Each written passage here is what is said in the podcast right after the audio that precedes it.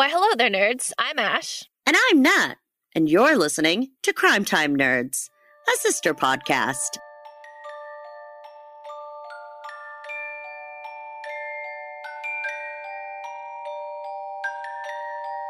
Welcome, nerdlings. Today's episode is a special one for us, as it is a two part series we are doing on a Jane Doe case from out in Oregon. We are very honored to cover this case, as we know just how important it is to get the word out on some of these older cold cases, especially when it is regarding unidentified persons that authorities are still in the process of trying to solve. Yeah, for reals. We are so happy to cover this case as we actually had the honor of getting to do an interview, which this will be a two part series. And the second part will air next week. And the interview is with the amazing researchers, forensic specialists, and the online community members who have taken this case and given their all to try and give tonight's victim back her identity. We are always happy to help use our platform to amplify the voices of these amazing people who work tirelessly to try and solve these cases. So, tonight we're going to chat about the Finley Creek Jane Doe, who was found back in 1978 and remains unidentified to this day. Tackling a Jane or John Doe case is no easy task. Out of the 4,000 unidentified remains that are found each year, 1,000 are never solved within that time frame and they become what is known as a cold case. Some of the most useful databases that exist for helping to solve unidentified victims is that of the site NamUs and the subsequent site The Doe Network. NamUs was created in part by the DOJ back in 2009 as a way to help aid unidentified victims by connecting forensic specialists with a database for unidentified victims as well as to give the family members of missing individuals a free of charge database that they could easily access in order to try and help connect unidentified victims with their former identities. According to the NamUs website, which, quote, in collaboration with NIJ, the National Forensic Science Technology Center, NFSTC, and Occupational Research and Assessment, known as ORA, developed and launched the NamUs Unidentified Persons, or UP, database in 2007. The following year, the NamUs Missing Persons database was launched, and in 2009, the databases were connected to automatic case comparison, expanding the power of NamUs to make associations between missing and unidentified persons. NFSTC managed the NamUs program through September 2011 in partnership with NIJ. Unquote. The Doe Network is a volunteer only based organization that helps to draw attention to unidentified persons cases and aid investigations by creating potential matches for missing persons with those unidentified Jane and John Does that exist within their database. The Doe Network was initially created in 1999 by a group of persons looking to help aid in solving many unidentified victims' cases and to give these nameless victims back their identities. Both of these sites work hard to try and give a voice, web presence, and a name to the unknown victims who exist within their databases. It is databases like these, coupled by amazing forensic specialists, DNA testing, and strong investigators, and also social media groups, that are helping to solve more and more unsolved crimes and Jane and John Doe cases each and every year. Hopefully, one day, many of these nameless victims will soon again be given back their identities and give their loved ones some form of closure as to what happened to them all those years ago. These are all amazing tools that have come through for cold case investigations in recent years. And we hope to see more and more identities being given back to these nameless victims. And with that, nerdlings, it's time for us to leave the light and strap on our hiking boots as we travel the pass of Elgin, Oregon back in 1978 when the body of the woman known currently as the Finley Creek Jane Doe was first discovered. Our case begins on August 27, 1978, in the woods of Elgin, Oregon, when hunters in the Elgin, Oregon woods came across the skeletal remains of a person in the woods that day.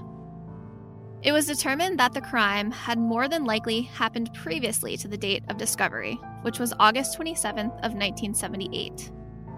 Elgin, Oregon is a small city in Union County, Oregon that according to the 2010 census has a population of about 1,711 people. The city is named after a ship that was lost on Lake Michigan, named the Lady Elgin. The city was settled initially by hunters and trappers, and it was a supply stop for many woodsmen and travelers back in the day.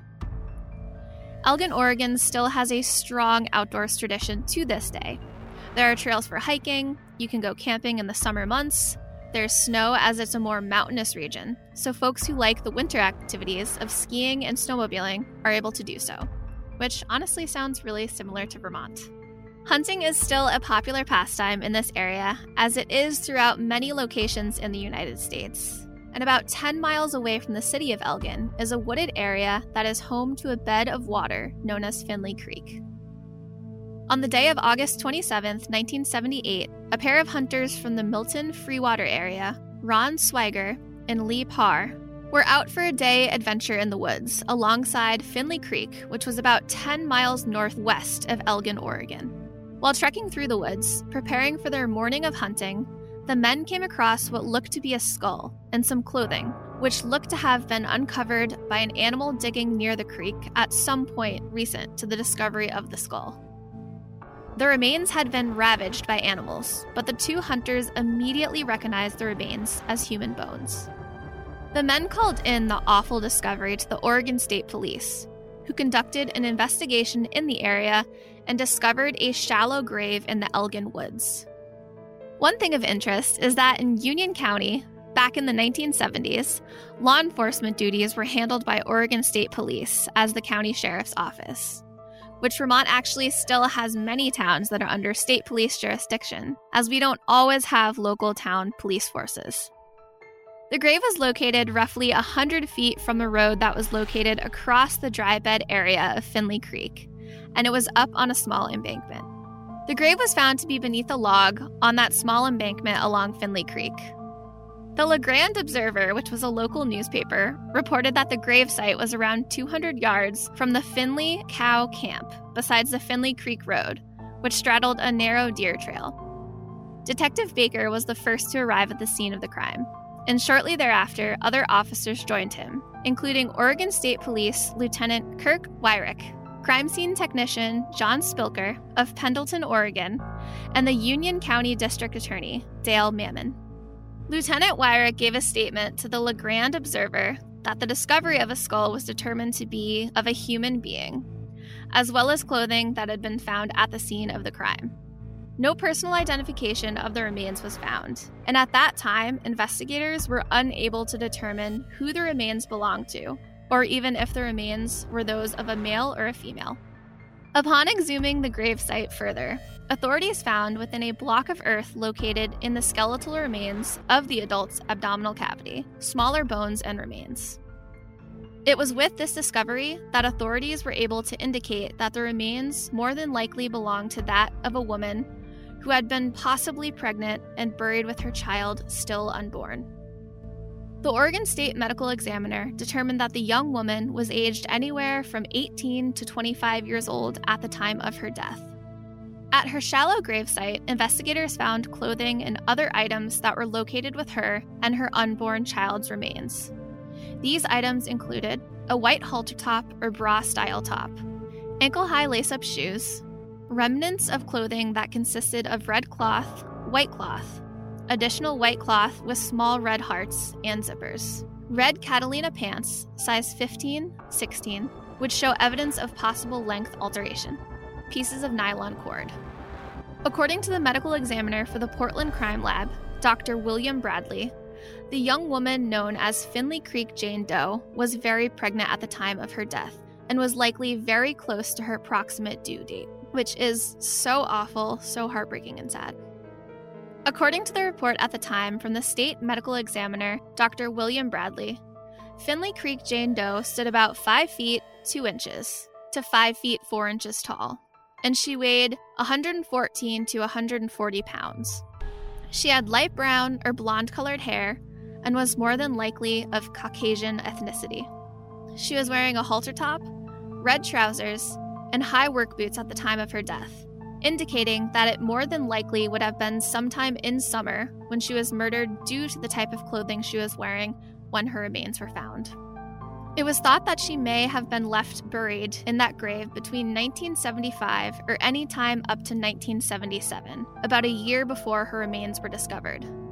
The remains located in the block of earth belonged to either that of a newborn child or a full term unborn child, and would mean that the Finley Creek Jane Doe was likely as far along in her pregnancy as eight to nine months when she died.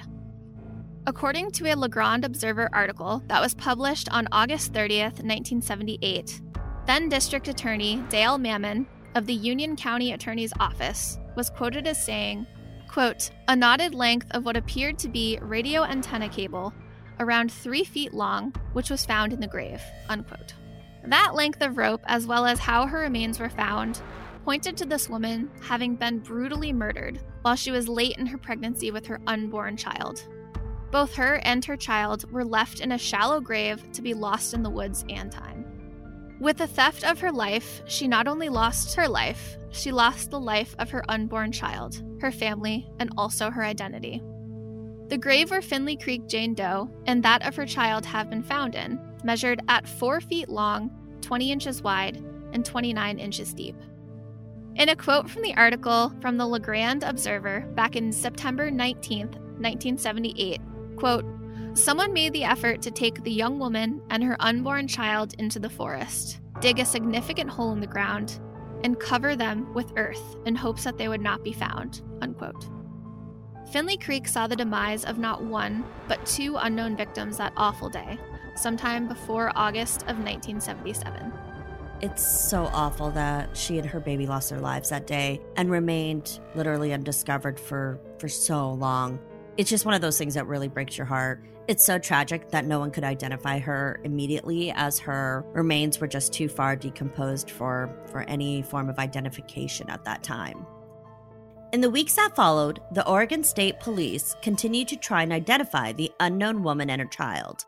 As far as they were able to determine, nothing immediately pointed to the identity of the Finley Creek Jane Doe. No one had reported anyone missing in that area around the time frame that she would have been murdered. Oregon State Police sent teletypes to police agencies in eight western states as a means of inquiring about any runaway persons or missing persons in their area in hopes of identifying the woman who was only known as the Finley Creek Jane Doe. A month after Finley Creek Jane Doe's remains were found, DA Mammon was able to release some information regarding her case. There had been a tip received by the Oregon State Police from an unidentified woman who had stated that she thought that the female remains may belong to that of a 17 year old woman from McMinnville, Oregon, who had been about seven and a half months pregnant. Her name had been Christina Tina Bradford. The tipster stated that the young woman named Tina Bradford was with a man named Paul Womack and had been in that area around 1977. Police were unable to find any information on either Tina Bradford or Paul Womack, and despite their plea to the public, police never heard back from the tipster, and so that lead on just who the Finley Creek Jane Doe may have been dried up. And with that lead from the anonymous tipster drying up, so did any headway on the Finley Creek Jane Doe case. The Finley Creek Jane Doe and her young infant child were both cremated, as is normal procedure for these types of cases. Unfortunately, her remains locations are unknown at this time. Decades passed, and Finley Creek Jane Doe remained unidentified and nameless, Hopes of identifying the young woman had long since disappeared. As with many cold cases, it is much harder to solve these cases as more and more time goes past. But one of the wonderful things that has come to fruition in the decades since this now unsolved cold case occurred is the invention of the internet, DNA science, and surprisingly, even social media has played a large part in solving cold cases. Unfortunately, it is important to remember that Finley Creek Jane Doe's case is over 40 years old. Many of the investigators who were originally involved have passed away. Evidence has long since been lost, and it was recently learned that Jane Doe and her baby's remains had been ordered to be cremated sometime after the examiners had conducted their autopsy of her remains. One thing that does still exist is record of her dental charts, which can be utilized to compare with the dental records of other missing persons in hopes of possibly identifying her that way. Unfortunately, due to the fact that Finley Creek Jane Doe's remains, as well as her babies, were cremated, it is unknown if there will be any way to obtain DNA evidence in her case. Her cremated ashes, as well as that of her child, have actually been missing for many years, as well as much of the evidence and information regarding her case have also disappeared in the last 40 plus years.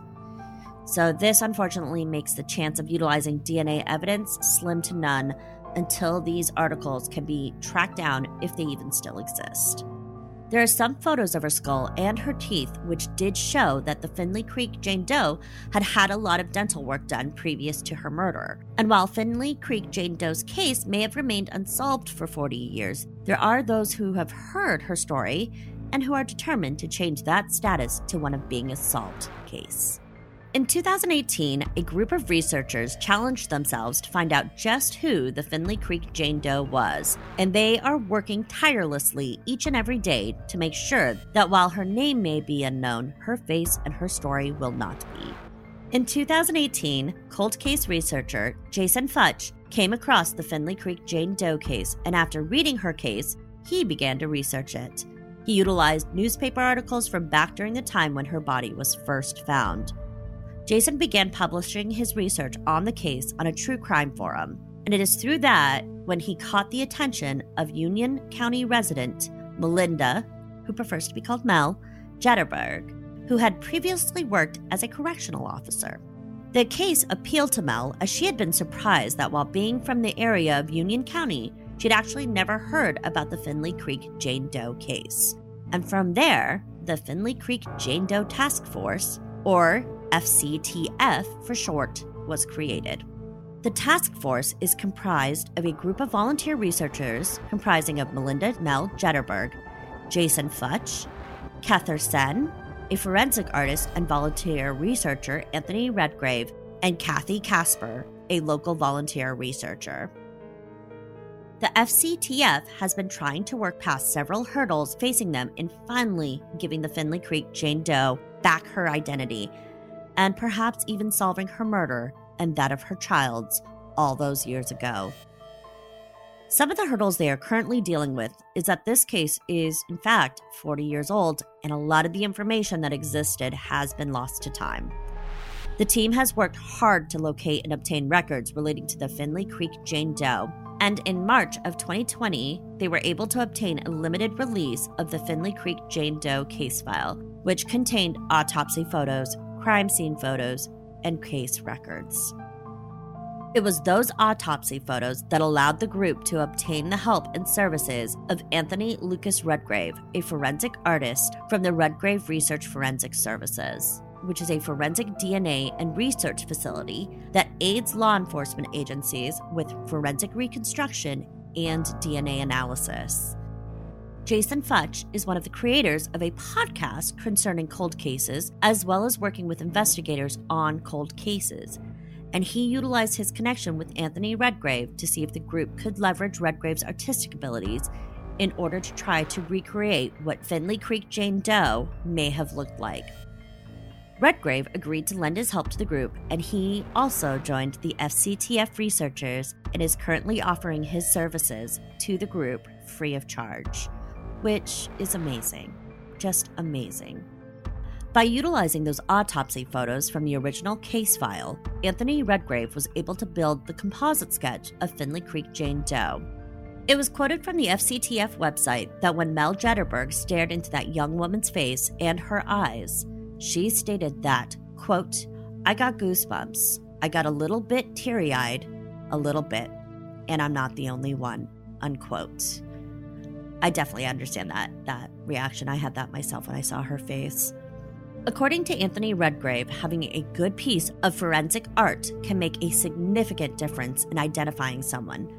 Anthony Redgrave is quoted as saying, quote, People recognize faces and characteristics carry across families, unquote.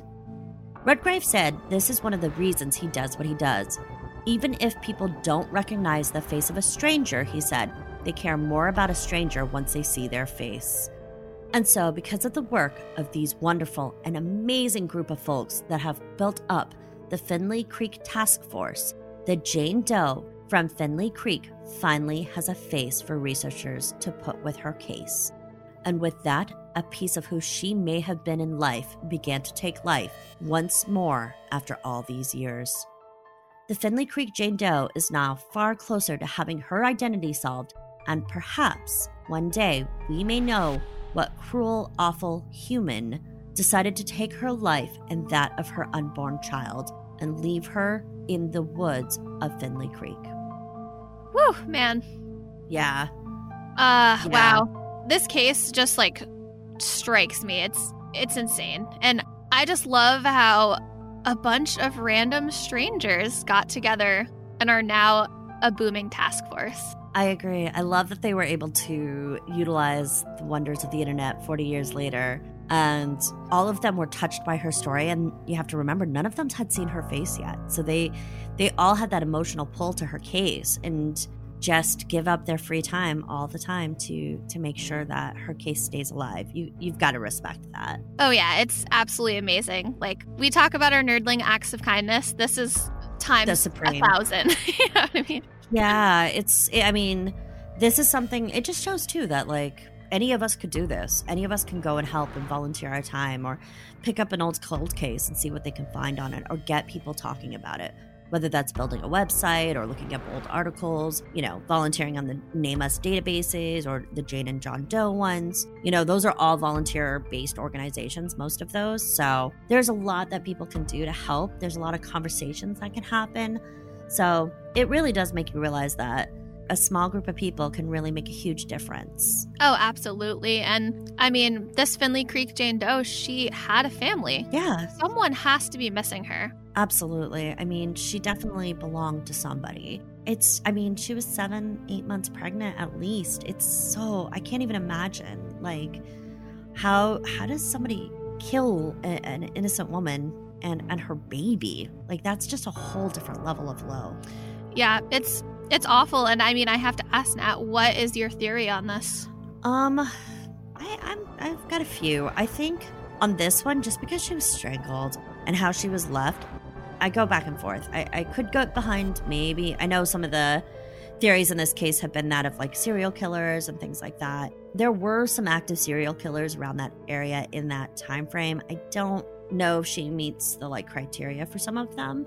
Um, she very well could be, but I don't know. I kind of personally lean towards this being more of a domestic violence situation that escalated dramatically. Yeah, absolutely. Because I mean, in cases of strangulation, it's a lot more personal for the most part. Because I mean, you physically, well, this was Yeah. a radio antenna, but I mean, you are seeing the life go out of this person's body with their, you're looking into their eyes as this is happening. Oh, I can't. So- yeah. Ugh. I just I can't even imagine doing that.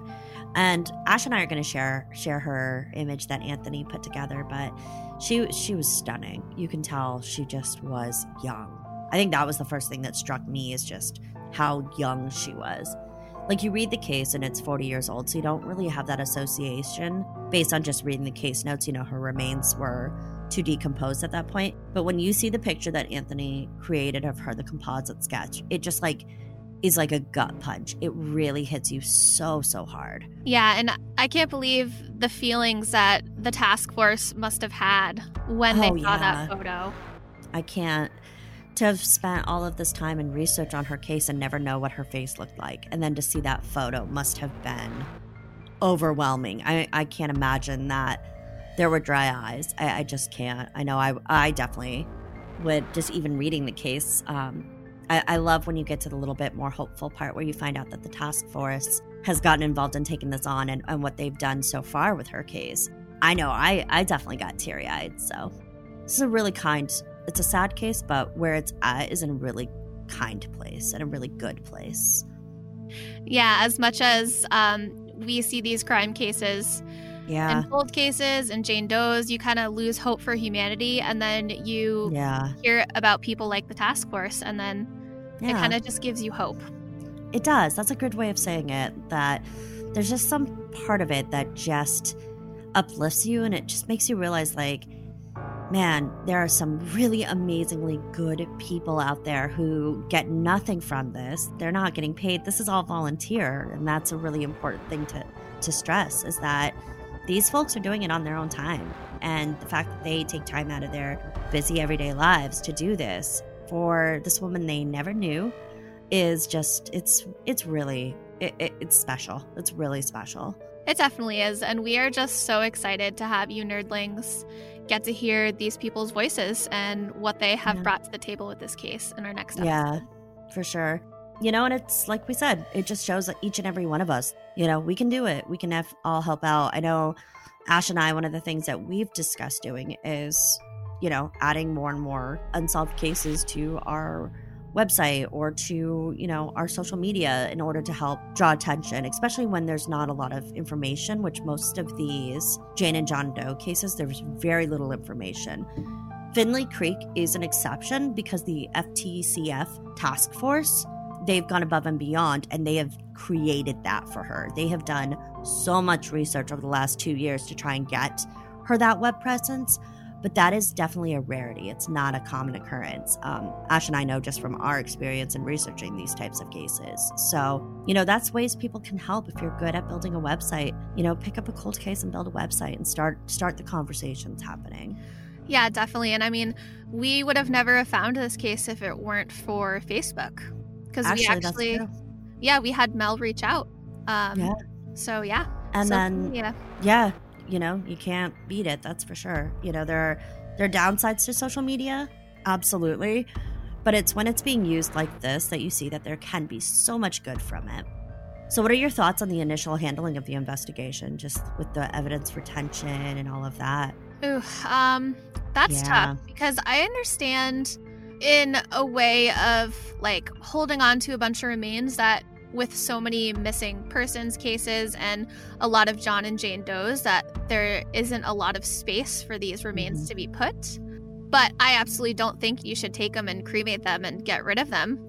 like, mm-hmm. if this person was a living, breathing human being, they need justice. They need to have a name. Um, Absolutely. So, I mean, I can see both sides, but I definitely don't think it's right that her remains are just nowhere to be found. I just yeah, that doesn't make sense to me. I hope that they can they can track those down soon because I think that that would really you know I don't know it may be too old and, and at that point after having gone through the cremation process there really may not be any available DNA but it's better to try it and fail than to not even be able to go that route and try so I'm with you. It's it's a tricky situation because things were just done so differently back then that I don't blame anyone or anything like that. You know, you can't with these older cases. It just it was a different world. It was a different time.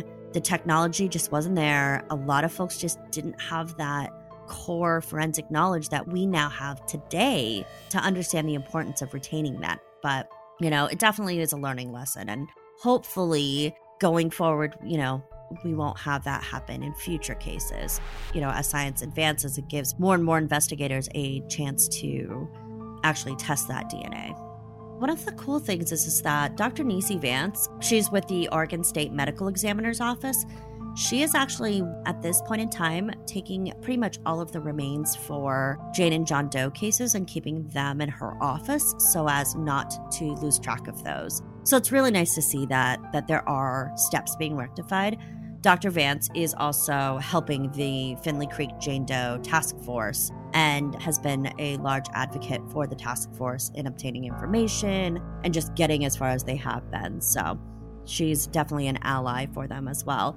Oh yeah, that is that's amazing to take that step because she knows that there's a problem with that. So to just mm-hmm. kind of cut that out and take those right. bones and, or DNA or what have you and just keep that locked away so they can't be touched. Yeah, absolutely. And, you know, I think that hopefully in the future, you know, they'll solve more and more cases by more and more MEs doing stuff like that making sure that the remains stay intact as much as possible. So I think now we've learned a lot of lessons since we did 40 years ago about keeping track of remains that have been unidentified you just you can't cremate them. You need them. It's pretty much the only way to identify them at this point in time.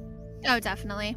And with that nerdlings we just wanted to say that we were touched and honored to have had the chance to cover the still unsolved case of the Finley Creek Jane Doe. Join us next week as we sit down and interview the Finley Creek Jane Doe Task Force members to gain their insight and experience in trying to solve the identity of just who Finley Creek Jane Doe was and their efforts to give this woman and her unborn child their identity back. We would love our listeners to share her image far and wide and share her story to help the FCTF group get her face in front of as many folks as possible.